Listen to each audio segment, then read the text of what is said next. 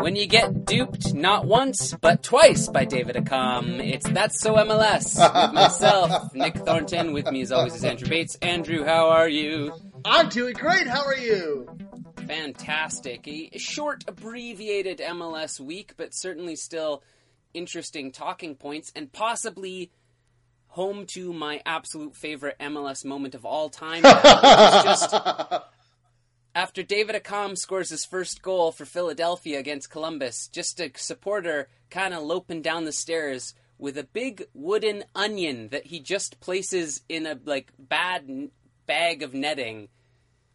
And I'm like, okay, I guess this is a thing.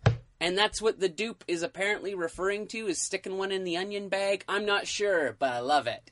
I, to be honest, uh, I'm a, I'm a, I'm, I'm uh, out of touch because I never knew what Doop meant. And if you never knew what Doop meant going into even the highlight package, uh, you will have heard it four times by the end of four Yeah. minutes. So, And by the I'm still not really sure what it means, but by the end of it, I was definitely going, ah, Doop, Doop, Doop, Doop, Doop, Doop. I knew it had something to do with the song. I knew it had something to do with the song, but I didn't know. 'Cause this Like, I made that connection. I'm like, oh, they're saying Doop, but This came up with that um, uh, the hashtags when people were discussing when when MLS did a uh, a thing did, uh, talking about all the teams' various hashtags. People were saying that that must be the best It- one, except that nobody knows what is- it means. it's so fantastically just kind of MLS. Like, it's to me one of those great holdovers of like early MLS era where you can cut, like, it doesn't really matter what it means or if it has any real relevance. It's just great and kind of like this just strange thing that happens. It's just Doop. We're doing Doop now. We're doing Doop, and you know what better reason to Doop than duping your opponents? I was amazed by this result. Philadelphia just cleaned out Columbus, three 0 Both teams without their starring goalkeepers. What did you make of this game? Well, I was really excited um, to see such a great result for David Accam, um, scoring twice in 10 minutes. Um, Yeah. He is somebody that I thought was a big part of sort of the Chicago revival um, when everything started going back, uh, getting uh, back together for the fire. And, and I was For hoping that brief six months, for that brief six months. I was uh, I was hoping for great things when he uh, came to Philadelphia. So those two goals were great. It's funny because people are discussing about the idea of him having a um, a slump. He uh, he gets a break on his first goal, and he nudges it in, and it bounces in off the post. And if you've been in a scoring slump, and and you get that little gift, yeah. I That, can't. that was when you can watch him like that is the his reaction is the perfect one of just like oh thank God because if that had bounced out it would have just been like I don't think I'm ever gonna score a goal again. Um, I, I think Bendik gets his angle a little wrong there. He comes out, but his angle is slightly off. I think he thinks Accam is going to go near post, which is unfortunate because he goes near post on the second goal. yeah. Um, but two great finishes from David Accam to put them up 2 0 pretty decidedly uh, in the first half. It's not um, great news for Columbus uh, in with with a look to the post Zach Steffen era. Steffen is uh, is apparently nursing a minor knee injury, uh, according to MLSsoccer.com. Um, and the uh, like if you if you're looking at Joe Bendik, um, who moved on from from Orlando last year, um, it's a rough uh, first performance. Yeah, it was a little shaky. I mean, I was. Initially, I wasn't too surprised that Philadelphia picked up Joe Bendik, and I thought it was if you're looking to add depth, um, they have three available. What I would say is are probably starting goalkeepers, which is what you want to have. The it's a little bit unfortunate for Joe Bendik because, of course, when the number one goalkeeper is Zach Steffen, you have big boots to fill. um, but Joe Bendik is definitely, you know, he deserves to be in a, a starting lineup capacity, but I believe he had a pretty shaky one in this game. Kind of uncharacteristically, just a little bit soft defensively from Columbus as well. I thought that Um, the goals also became, became a result as defenders were just getting a little bit too easily beaten. Their position was okay, but where we've seen kind of more decisive tackles and cleaner clearances from Columbus in the past, that kind of wasn't present here. And I've seen a few Columbus fans kind of rumbling that um, Columbus's depth seemed to be a little bit off with uh, Gyasi Zardes and Will Trapp on international duty, and of course. Um, with Zach Steffen out on a knee injury, they really didn't seem to be able to put too much together. And that definitely is a little bit worrying, where Philadelphia, also in a position of having some starters missing um, through suspension and international duty, were able to come in and steal three points. Yeah, I mean, that's a great. I would say that if you. Um, I'm looking at who's uh, who's missing, and I guess Cory Burke is pretty good, but it's they they're lucky to have uh, some of the the having a lot of their I guess key offensive players together. Yeah, but um, uh, F- Fabian was suspended, so oh yeah, that's a big big new DP is, was out. Um, yeah, I thought they were great. I think that you make a great point about the uh, the Columbus defense because I feel like Philadelphia was sort of coming to play, and they were able to run around, um, sort of unchecked. Well, not unchecked, but it's like they in, in all their goals, they're just they they have so much movement going. Uh, they have so much movement in the penalty area, um, mm-hmm. which I mean, is, which which creates that weakness. Mm-hmm. Now, I, I, wouldn't be too too worried if I was a Columbus fan because I think that overall, um, you know, like most like any team is going to have sort of down performances and it's relatively early in the season, but it's definitely one to kind of make you wonder that if we're thinking about the post Zach Steffen era, it's not just about goalkeeping, but it also is there's going to be more international call ups throughout the year. Um, and is Columbus going to be able to fill up that depth in their roster a little bit, especially, you know, Higuain, uh, who's so heavily influential for them, seems to have kind of had a quiet start this season, and depending on his fitness throughout the season as well, um, that leaves some question marks. Just for me, their their midfield is usually so stacked and pretty solid, and it just looked like it was kind of easy to cut through them in this game. Yep, um, I think that it's kind of funny. It's like uh, um, I feel like international breaks are like when there's a major holiday, like a like a Christmas, and everybody has taken the day off, uh, and you've sort of left three people behind, uh, and they still have to like do it, but I guess you can't really get too uh, worked up about you know whether or not it's the same result as you get on a full complement. No, but I think it's definitely kind of a warning to Caleb Porter that um, you know there this for me kind of felt like three points lost. Where yeah. if they'd been a little bit more mentally alert and and maybe not uh, sort of underestimated Philadelphia Union, they maybe could have hung on for a point. They just didn't generate a ton of chances, and again, defensively, just kind of weren't fully switched on. So they were punished for it. That makes sense. Um, I uh, I one of the things that I I, uh, I tried to take advantage of was was replays in the ex- extended highlights package. Um, mm-hmm. The extended highlights package on on YouTube really makes me miss the old um, MLS Live twenty yeah. minute or forty minute uh, games of forty minute setups.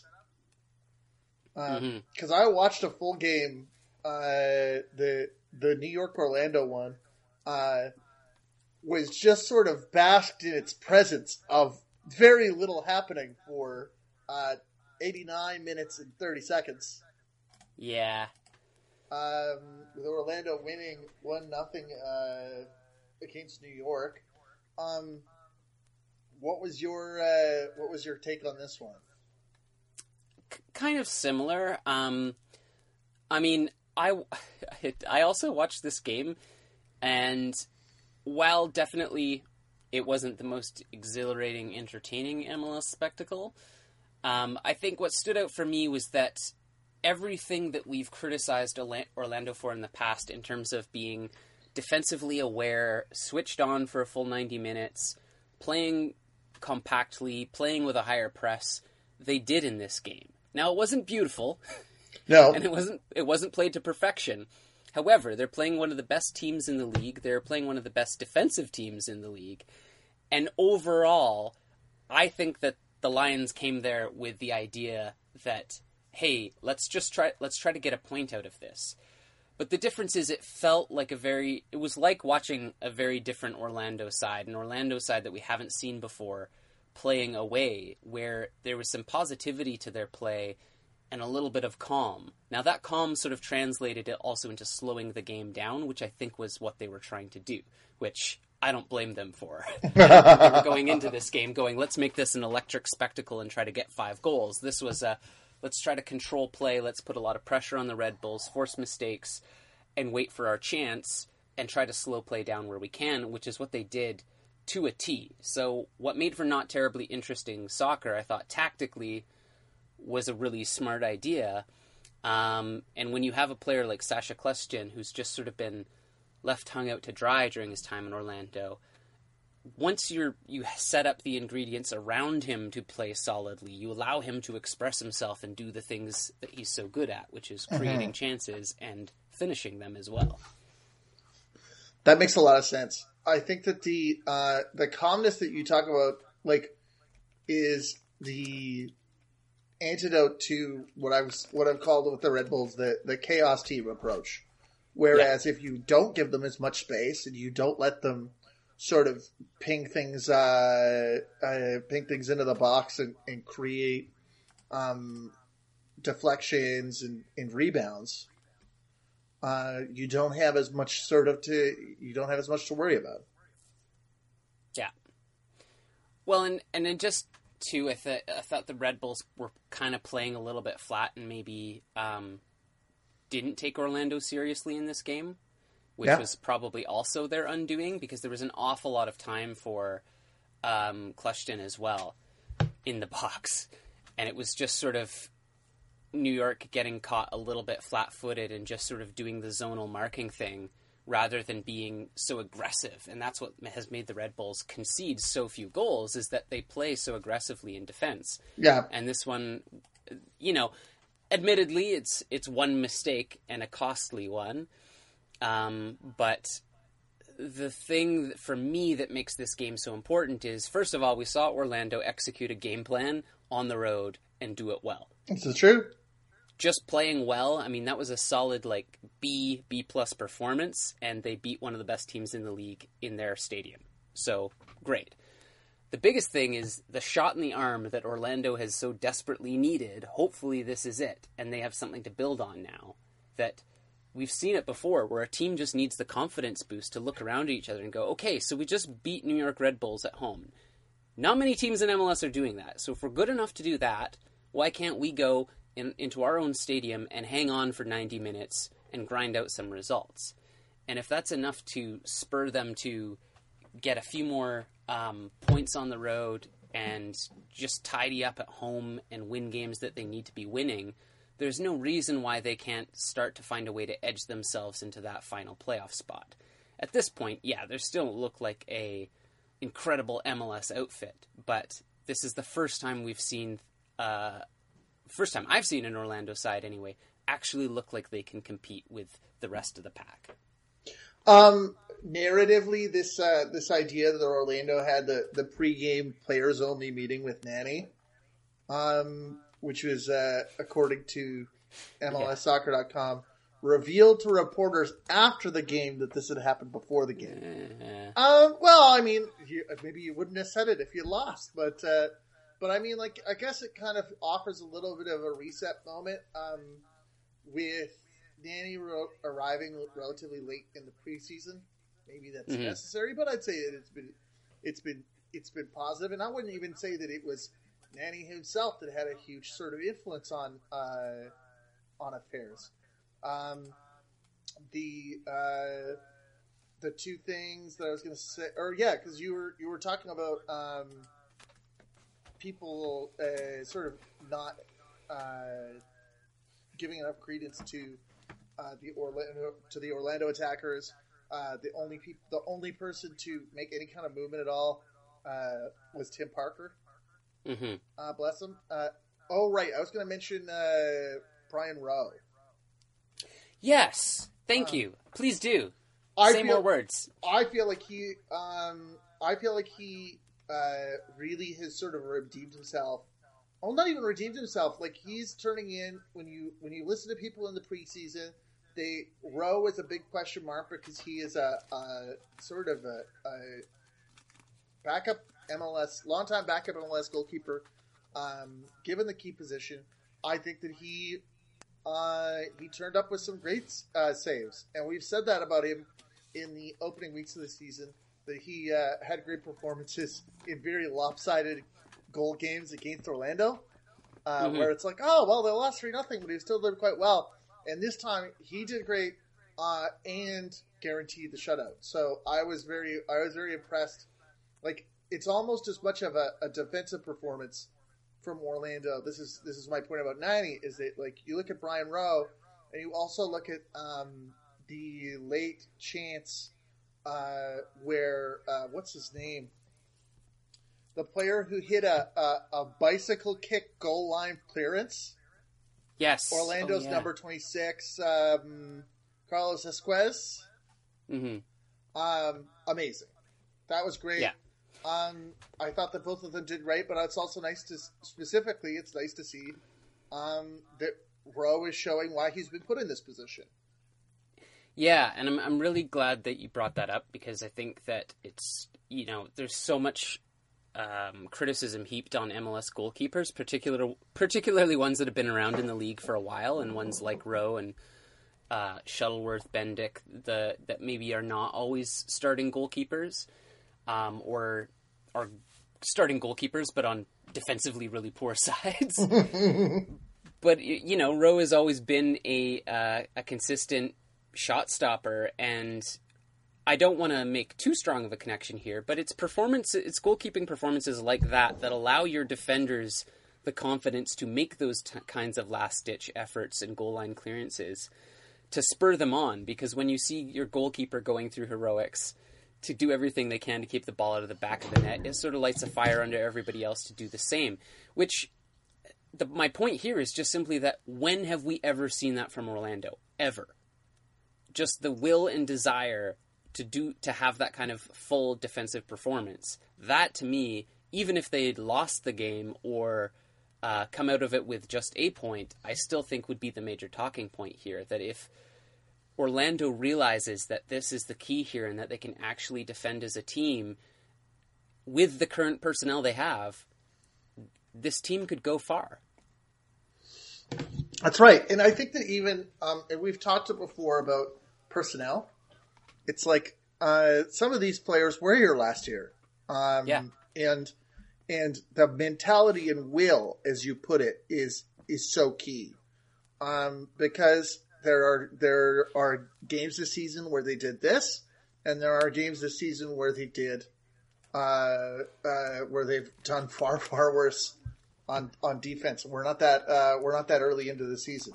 If they can if they can build this, as you as you say, and then when uh, Tesho Akindele comes back, Mhm. um, who who had a hamstring injury, um, Will Johnson, you can take or leave. I know a lot of people don't necessarily think that his his his addition is addition, um, but but you know what I mean. The key.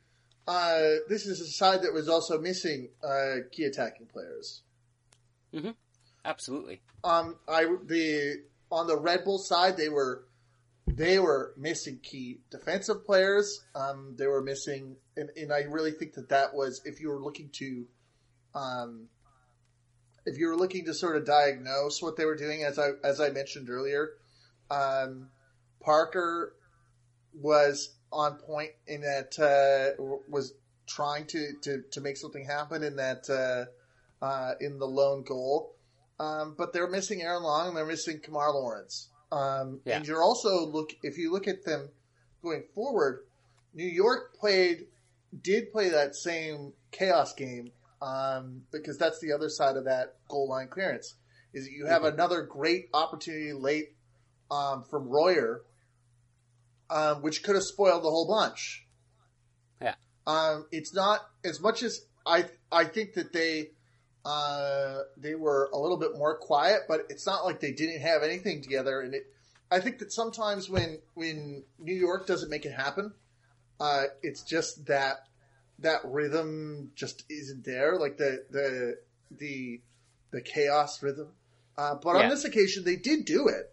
It's just they just uh, Orlando had an answer, which is not something that you would uh, predict. exactly. Yeah. Um, the other game. So that was the game that I did watch, and I wish I had had a a, a forty or a twenty minute version of it. Um, and then the twenty minute, uh, the twenty minute extended highlight package I watched. I wish I had watched the whole thing, and that was LAFC uh, RSL. Mm. Yeah. So, I my entry point to this is just this. And rather than go on a rant later, I'm just going to say it up front and tell me where you land with this. I feel like RSL was completely robbed of this game and deserved at least a point, if not all three.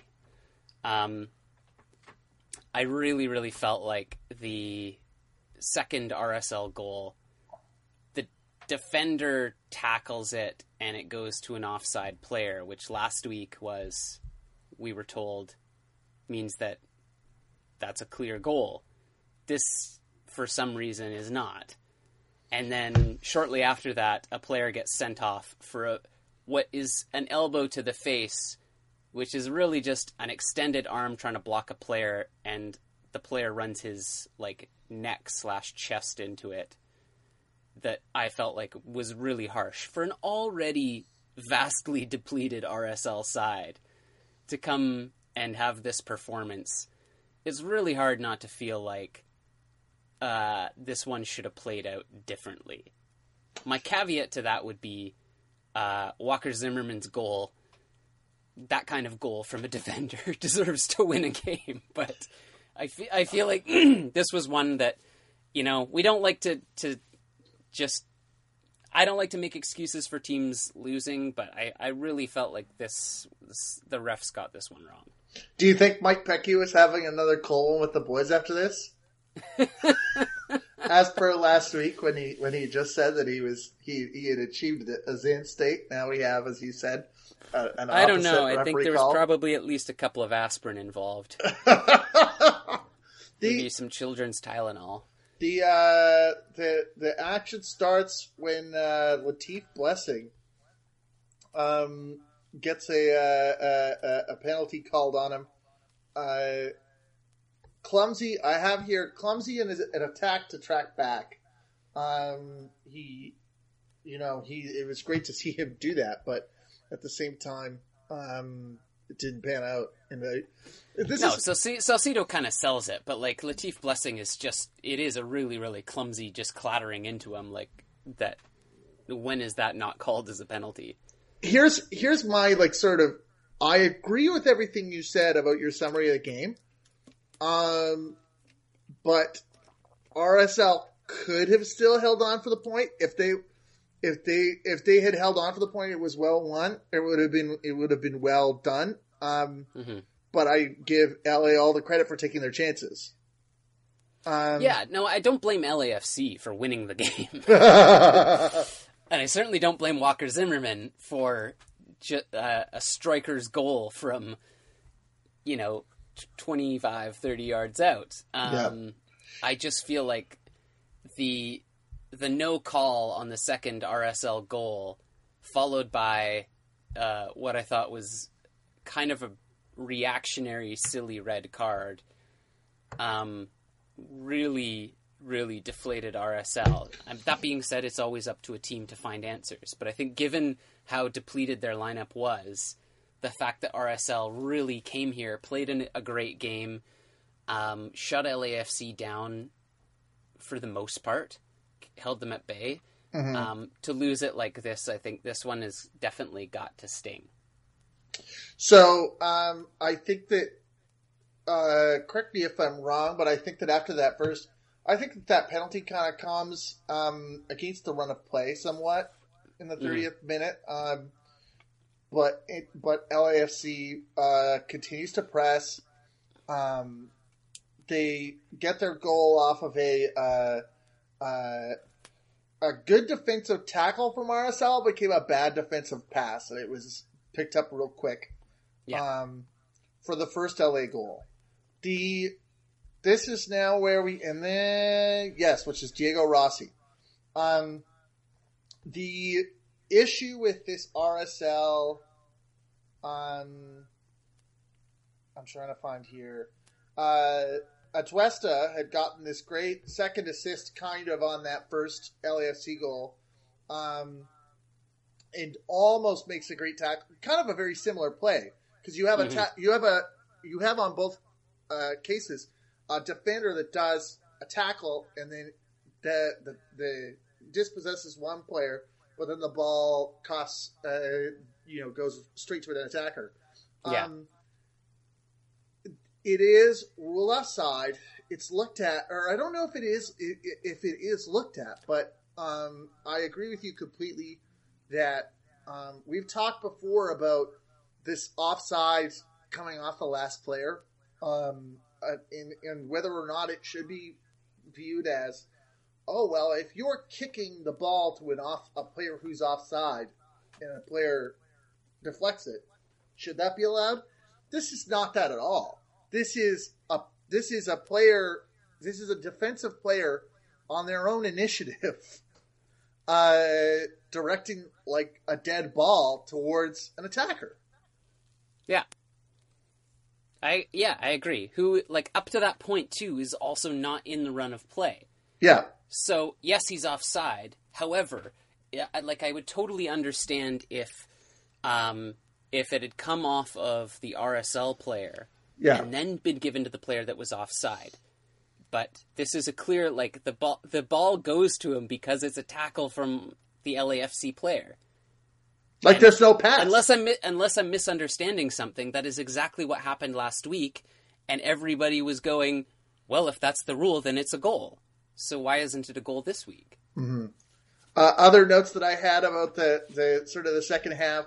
Uh, you had a did you have Guillermo Barros Schelotto popping in on color commentary for a minute? No. Just like I I there was a, a voice that, that that pops in that is just kind of trying to call it as they see it at the end. They're like, "Thanks, Guillermo." and I think I think that the coach just popped in on color commentary and just like had had a laugh for a minute. Um, the uh, oh, not Bob, not Bob Bradley. Schelotto, who is Schelotto managing right now? Isn't he managing someone? Um, Uh, Galaxy, isn't it? Galaxy, yeah, maybe that is it. Yeah, sorry, yes, the Galaxy coach. Maybe Just hanging out. just hanging out. Maybe I don't know. Uh, I wasn't watching. Like I said, I was watching the extended highlight package, so I wasn't sure right, what well, happened. But they seem to be very We've got our homework homework cut out for us. We have to go back to that one. is I also have in my notes. Uh, uh, so so you at this point, um, RSL is in that defensive mode. They bring on uh, Bees, uh, Matt Besler um, to kind of starch up the midfield. I feel because uh, Mhm. LAFC kept coming the whole time. Uh, shots were nineteen to three. Um, Yeah. Obviously, that's a that's sort of a rough uh, situation to be in, but they uh, in, in this red card that we're talking about uh, comes late, so it's even before that. They are set back. They have Besler on. They have successfully starched up the midfield. I am a little more. Um, I am a little uh, more harsh on the red card. Um, Okay. Where what I think happens is it almost looks like he brings his elbows up and pulls the punch on the elbow, and then extends the arm for a forearm to the face. Not a, maybe not a forearm to the face, but he he he gets his he gets his forearm up in there, Sure. up Yeah. into the. In, and whether or not you say, oh well, it was the uh, the offensive player ran into the forearm. Uh, it's certain. I don't know what. He what. ran into me, sir. officer.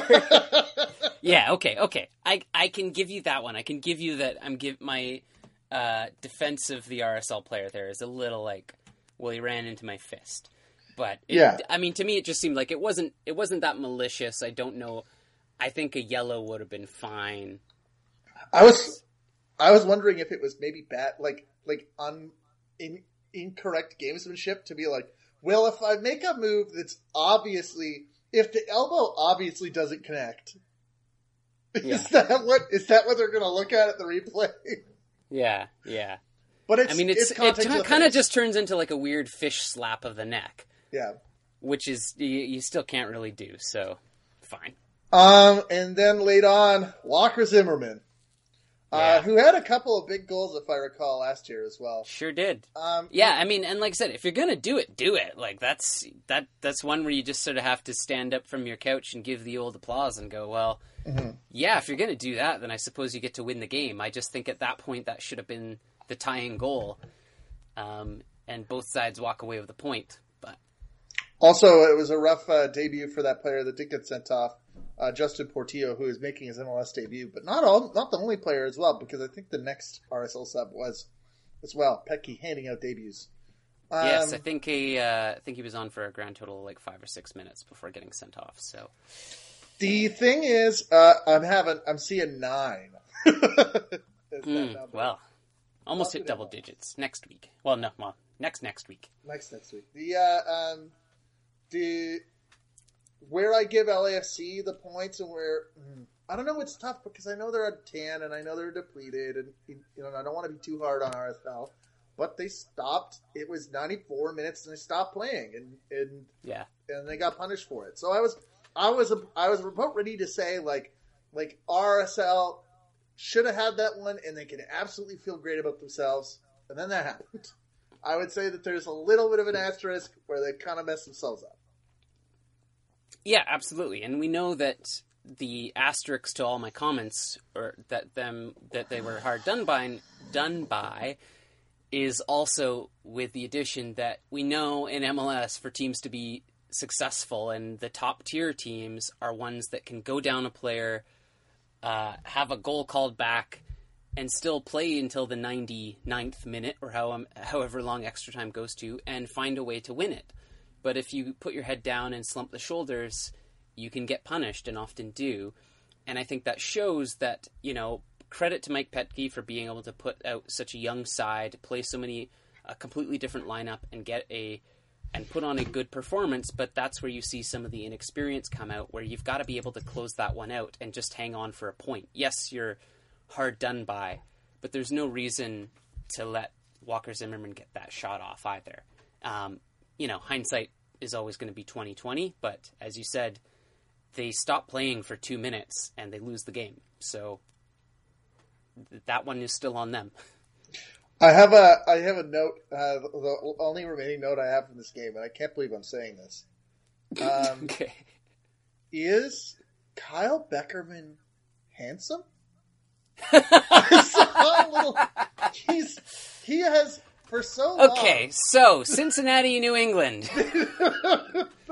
I caught a I caught a like a glimpse of him in a camera shot, and I'm like, wow. Do you he, need a minute alone? he was known he was known for awful hair for the longest. Like he was. He's got a of- grizzled older look. No, no, no. I see it. I see it. He was one of MLS's uh, dirtiest looking players for the longest time. Yeah, he really he really had a rat's nest going on there for a while, but uh, yeah, he cleans up okay. Anyway, Cincinnati. Anyway, Like- Cincinnati. I just was surprised by that. I never. That was never an, an, an attribute that I had. Uh, um, uh, uh, well, I'll see you a Kyle Beckerman, and I'll raise you a Kenny Saief. Man, uh, you have a, um a real good away outing for Cincinnati here. Uh, real good one, yeah. Um, I okay. Do we start talking about New England, or we start talking about FC Cincinnati? How do you Let's want to answer talk. Let's talk. Let's talk Cincinnati because I think that that that they are they're the protagonists here. let's start with the positive. Um, and I love that this week. I love that right now, like MLS commentary largely is just what is the most recent thing that ha- happened? And everybody jump on that bandwagon. And so all the stories this week were like well fc cincinnati is pretty good and we've always thought so. And i'm like uh Yeah. they had one bad game their first game. And everyone was like this team's not so good. I don't see what all the fuss is about. And i'm i'm just gonna say it lightly and leave it here but you and i both went hang on a minute like yes it's a it's a building project but all the right pieces are here wait for it and it's happened much sooner than we even expected that FC Cincinnati put together another strong performance. I would say with this one too, they looked like they barely even got into second gear in this game. They looked like they were jogging half the time, um, and just completely dominated New England Revolution. Yep, they have uh, um, this. Both of their goals kind of came. It's weird. It's strange because if you look at the the the lineup sheet, they they do line up straight through the middle with like a sort of a four two two two. Um, but both of their goals came from sidelong passes into the box. The first one um, that is uh, picked up, uh, I believe by no. The first one is is you got Sai, Kenny Saief to Kekuta Manneh and then Manneh to Saief in Yeah. the second goal. That first one comes as a is a marvelous little pass across the ground, but I feel like it was very timid defending by New England to to not come up and challenge that a little harder. Absolutely. But let's well let's talk about the good, the good, the bad, and the ugly of this play. Uh, on that first goal is well, and, and first of all, somebody and I forget who, so I apologize, but somebody had written earlier in the week. Um, you know, because of international duty, it's time for some of the second string players to step up, and two of the ones they named were Kenny Saief and Kekuta Manneh. So, well done on calling that one because the two lads certainly decided to have a go of it um, in helping each other out.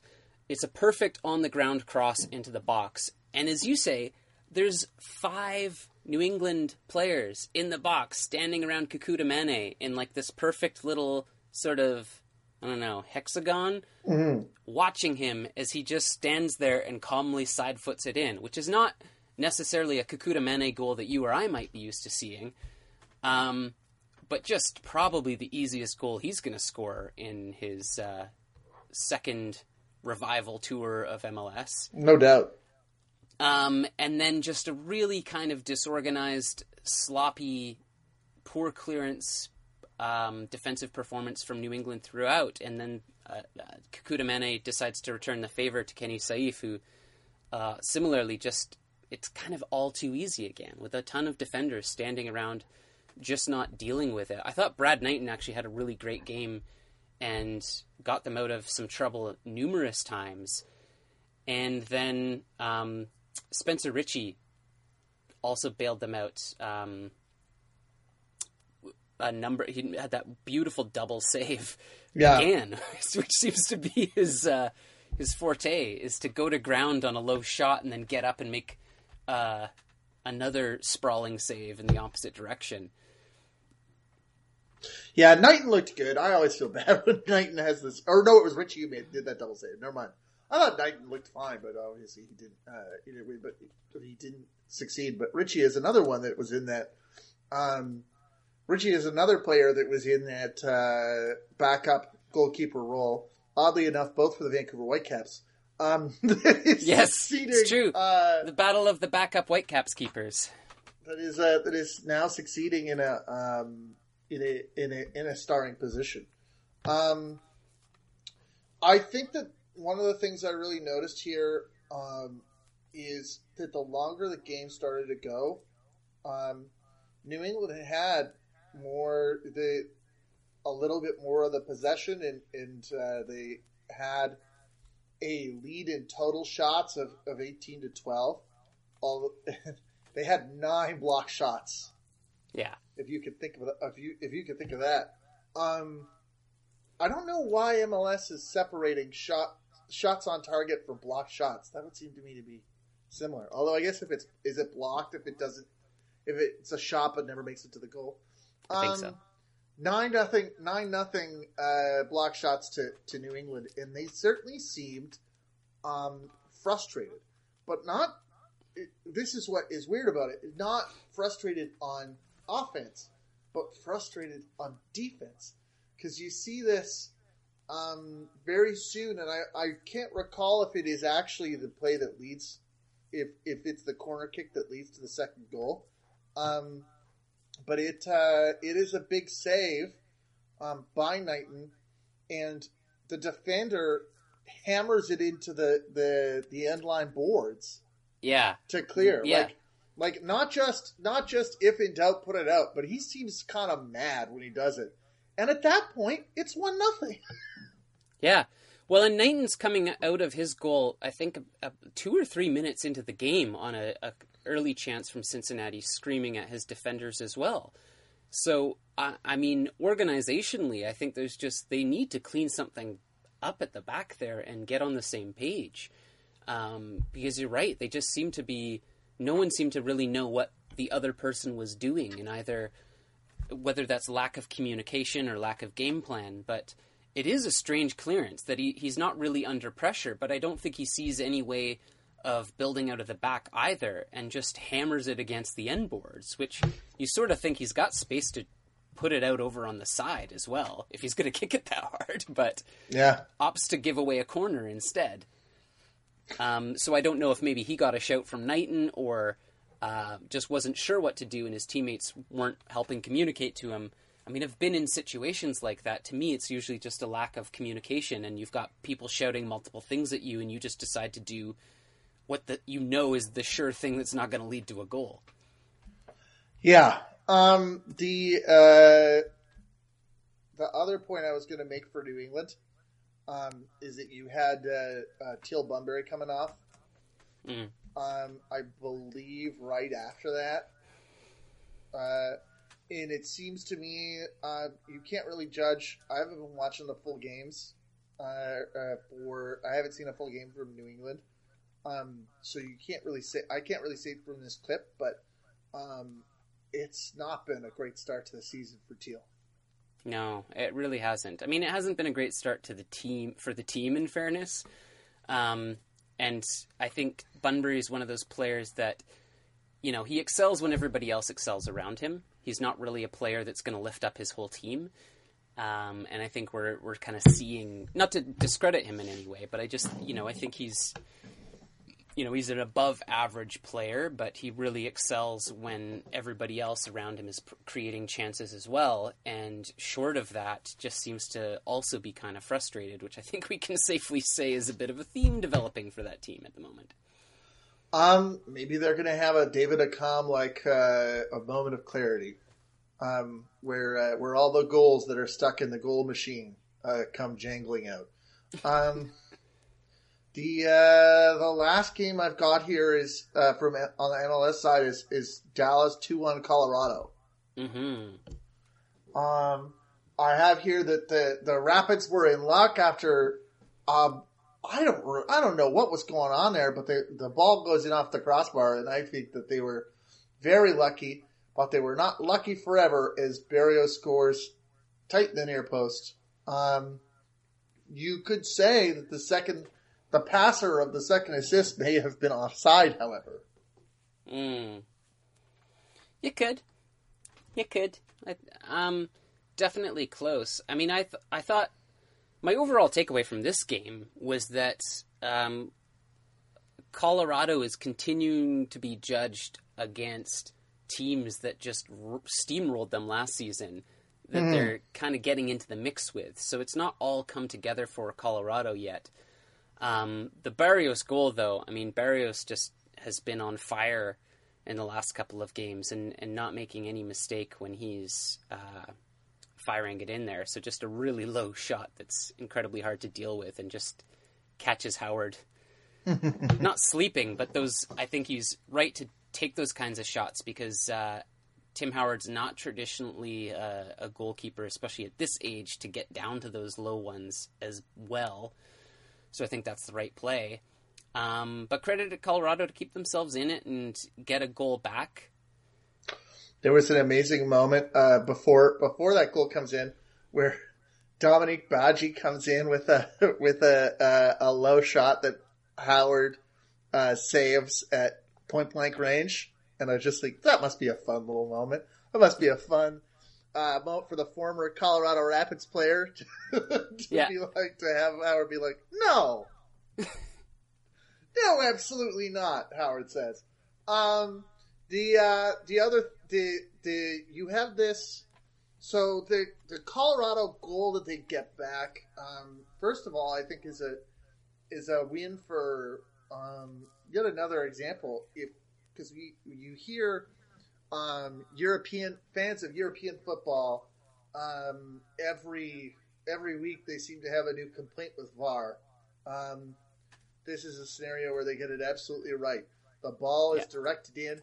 For slow motion, I can't really tell. Is it directed in off like an inner thigh or a uh, uh, a, a, a groin goal? Who could say?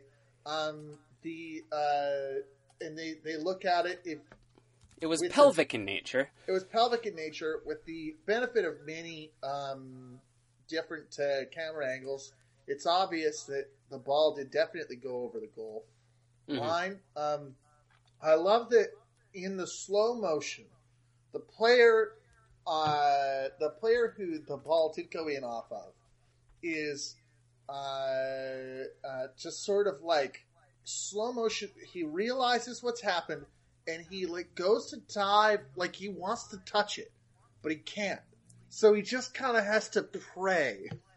He's got it's totally a come to Jesus sort of moment, sliding in on his knees, and in slow motion, it's like no, and he looks down at his arm, and then he like slowly pulls his arm back, and I agree. He looks at his arm, and it's like he's like, I could hit it with my arm. Oh, I can't. So he just pulls his arm back, and just then it's that's where it sort of like goes in off his like tummy or his pelvis. Yes. Uh, Tommy Smith, the defender. Great, great slow motion, just like watching a player make a decision in uh in real time. Some great center back goals this week. Absolutely. Um, Um, and then you know, a heartbreaker from Dallas just to again punish late into the game, but I still overall, you know, it's it's sort of like um, although Colorado hasn't been getting the same uh, didn't get the same result as Orlando this week. I feel like it's just so refreshing to be able to talk about a Colorado team that doesn't immediately just give up or gets completely steamrolled by a team that's as quick and as clinical as Dallas. That they they came there and put on a I thought a pretty decent performance, held their own. Um, and as the season wears on, I think we're going to see them take some points off of those teams. So yeah, it's not all happening. It's not all there yet for Colorado, but certainly to have a rapid side that's actually playing together as a team, creating good chances. Mezquida seems to have just fit in perfectly into that squad. Kei Kamara is Kei Kamara and scores goals and creates chances and does the defensive work wherever he goes. But they've No got doubt. a really and and then as well the addition of Keegan Rosenberry as well from Philadelphia. I think um, it's just such a like it's not necessarily the most exciting Colorado roster when you read down the the team sheet, but they seem like they're enjoying it and and actually putting together some plays and working as a team. That oh God, it's been f- four, five, six seasons since we've seen a Colorado like that. So uh, I'm still excited to see how that project continues to build, especially if they can add some more pieces to that team. I was hoping that he that, that we've talked before about how this will be a better year. I was hoping it would be a little bit better off the off the hop, but the nature of the MLS season is that there is time to, to heat up. Yeah, and I mean, losing 2 1 on the road to Dallas early on, I, I think is a pretty decent result. I mean, to be honest, if it was the Whitecaps, would you be horribly disappointed if they played like Colorado did? Like, you know, they, they had. Well, okay, maybe that's a bad example because I would just love to see the Whitecaps play with a little bit of heart and give, but um, That's we can get something- to that next week. when they play Seattle. Um, When they play Seattle, it's going to go oh so well. the uh, Um, that was the last of, of, of sort of the the the MLS games left behind to mind the shop um, in an international break where uh, where Canada finally, after what seemed like so many months, completed its labors in the uh, Concacaf Nations League. Uh, in his last visit to BC Place, Alfonso Davies finished his last uh, game by jumping into the stands with the Curva Collective, and it was from the stands where he made his return in the stands where he made his return. Uh, yeah. uh, unfortunately, with a with a with a ligament a ligament strain uh, that came that, as reported by uh, Bayern Munich that came from um, celebrating too exuberantly when he scored his first goal in the Bundesliga. Is this what I'm hearing? Yeah. kids will be kids. Um, yeah, You made the it's- tra- if that's uh, if that's the story, it's unfortunate. But I'm gonna just give credit to Bayern for letting him fly out and uh, be back at his old club, his old stomping grounds, to be able to watch the game. It was obviously important to him, and and credit to him for coming out. But you know, just uh, heads up that y great, celebrate the goals for sure. But um, a fist bump, a fist in the air will do just fine. Bring back the Wakanda dance, whatever. But sliding in on the knees, man, you got to be careful of them um, them cricky ankles. The uh, um, it- and you know him returning, him uh, making that trip, which I mean, like we can get to the Nations League in a second, but but is a great commitment to the team that he wanted to be there, and and he certainly got a a, a little uh, uh, a little glass trophy from Canada Soccer for do for named the 2018 Player of the Year.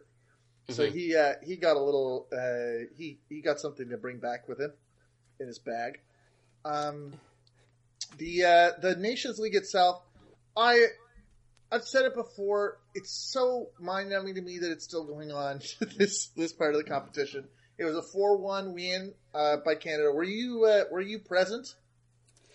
I was not present for this game. I kind of at the last minute was uh, was not able to go. I decided to take in some theater instead, but uh, I was there in spirit.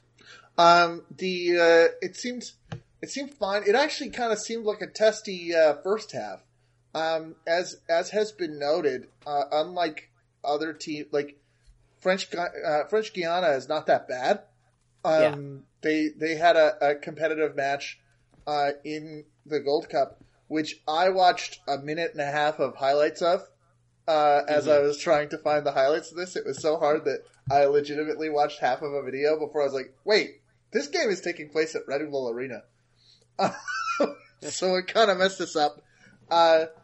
Canada scores the first goal, and in I'm not going to describe all these goals here, but I just love this one so much. Junior Hoilett is making a throw in, and he banks the throw in off the back of his teammate uh, Mark Anthony Kaye.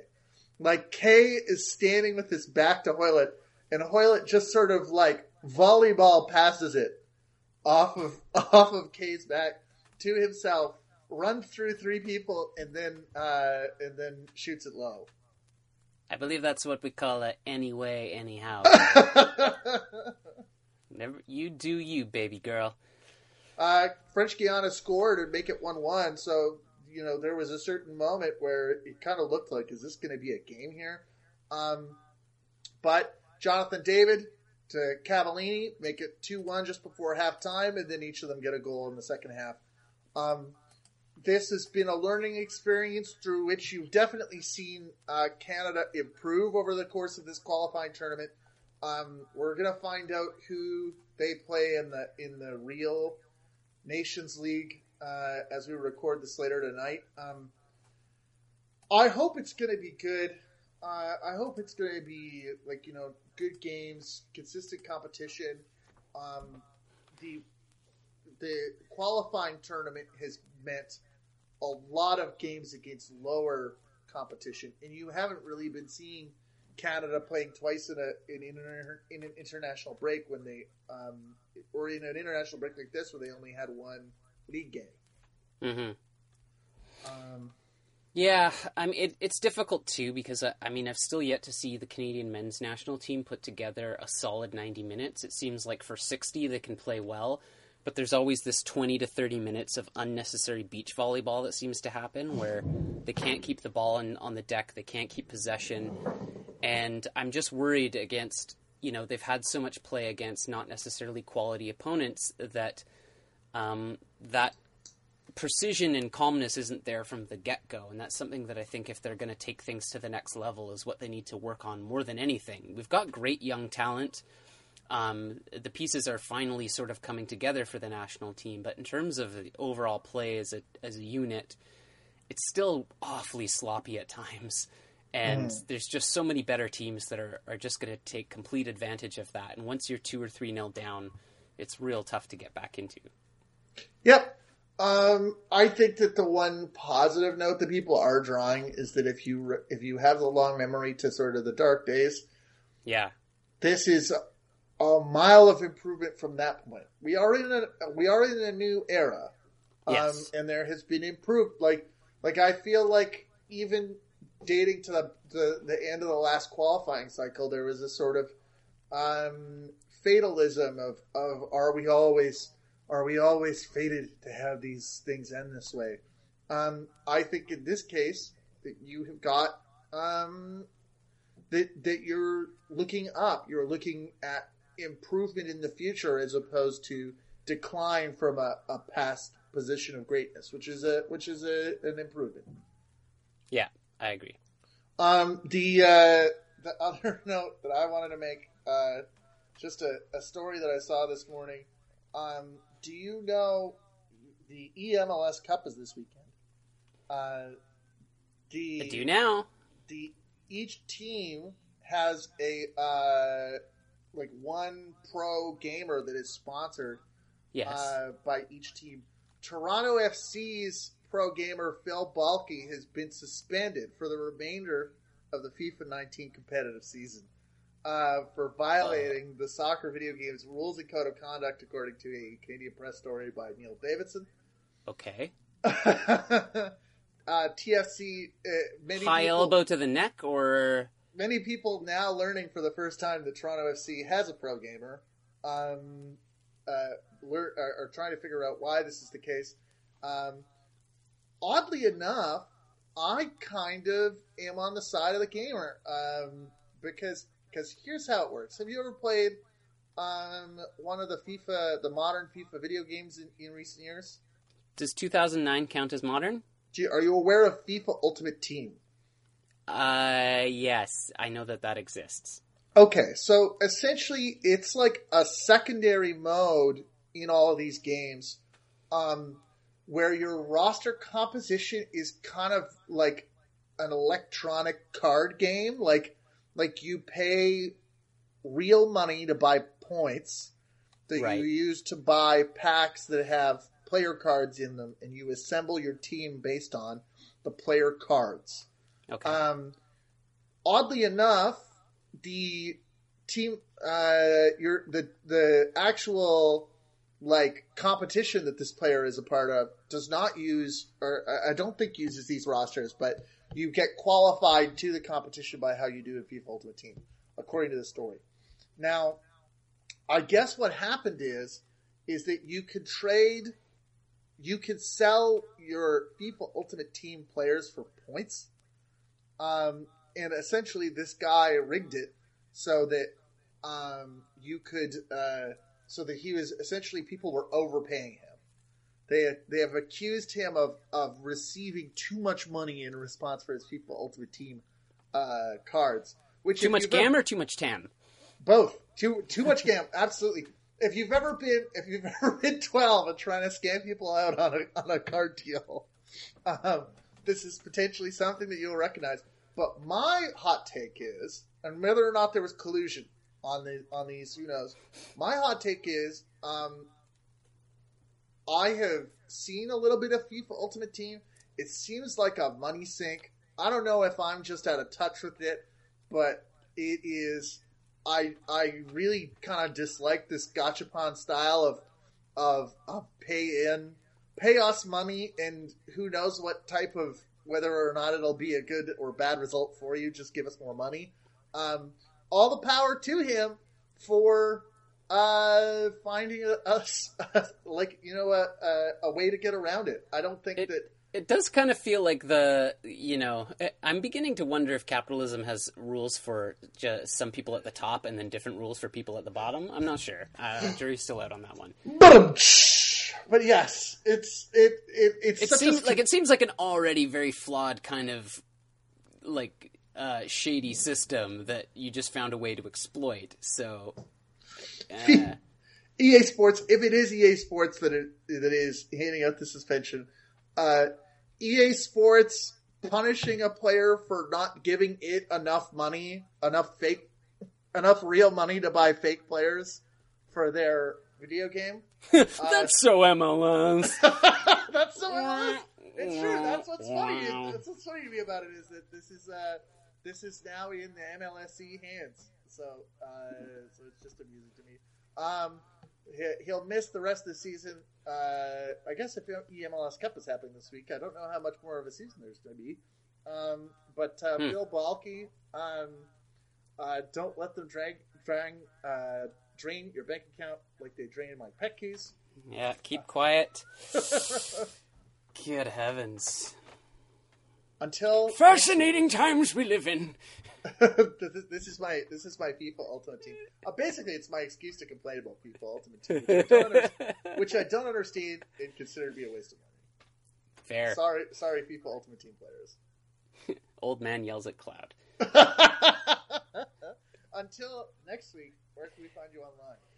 You can find me online, biting my tongue at That's So MLS on Twitter and Instagram. Where can we find you? You can find me online at Team Bates on Twitter, www.team-bates.com. I am an editor at Howler Magazine, whatahowler.com, and you can find this podcast at thatssomls.com on Apple Podcasts and other podcast providers. Please rate, review, and subscribe. Mm-hmm. Until next time, please keep your arms, elbows, and slaps to the face inside the moving vehicle at all times, or you'll get sent off.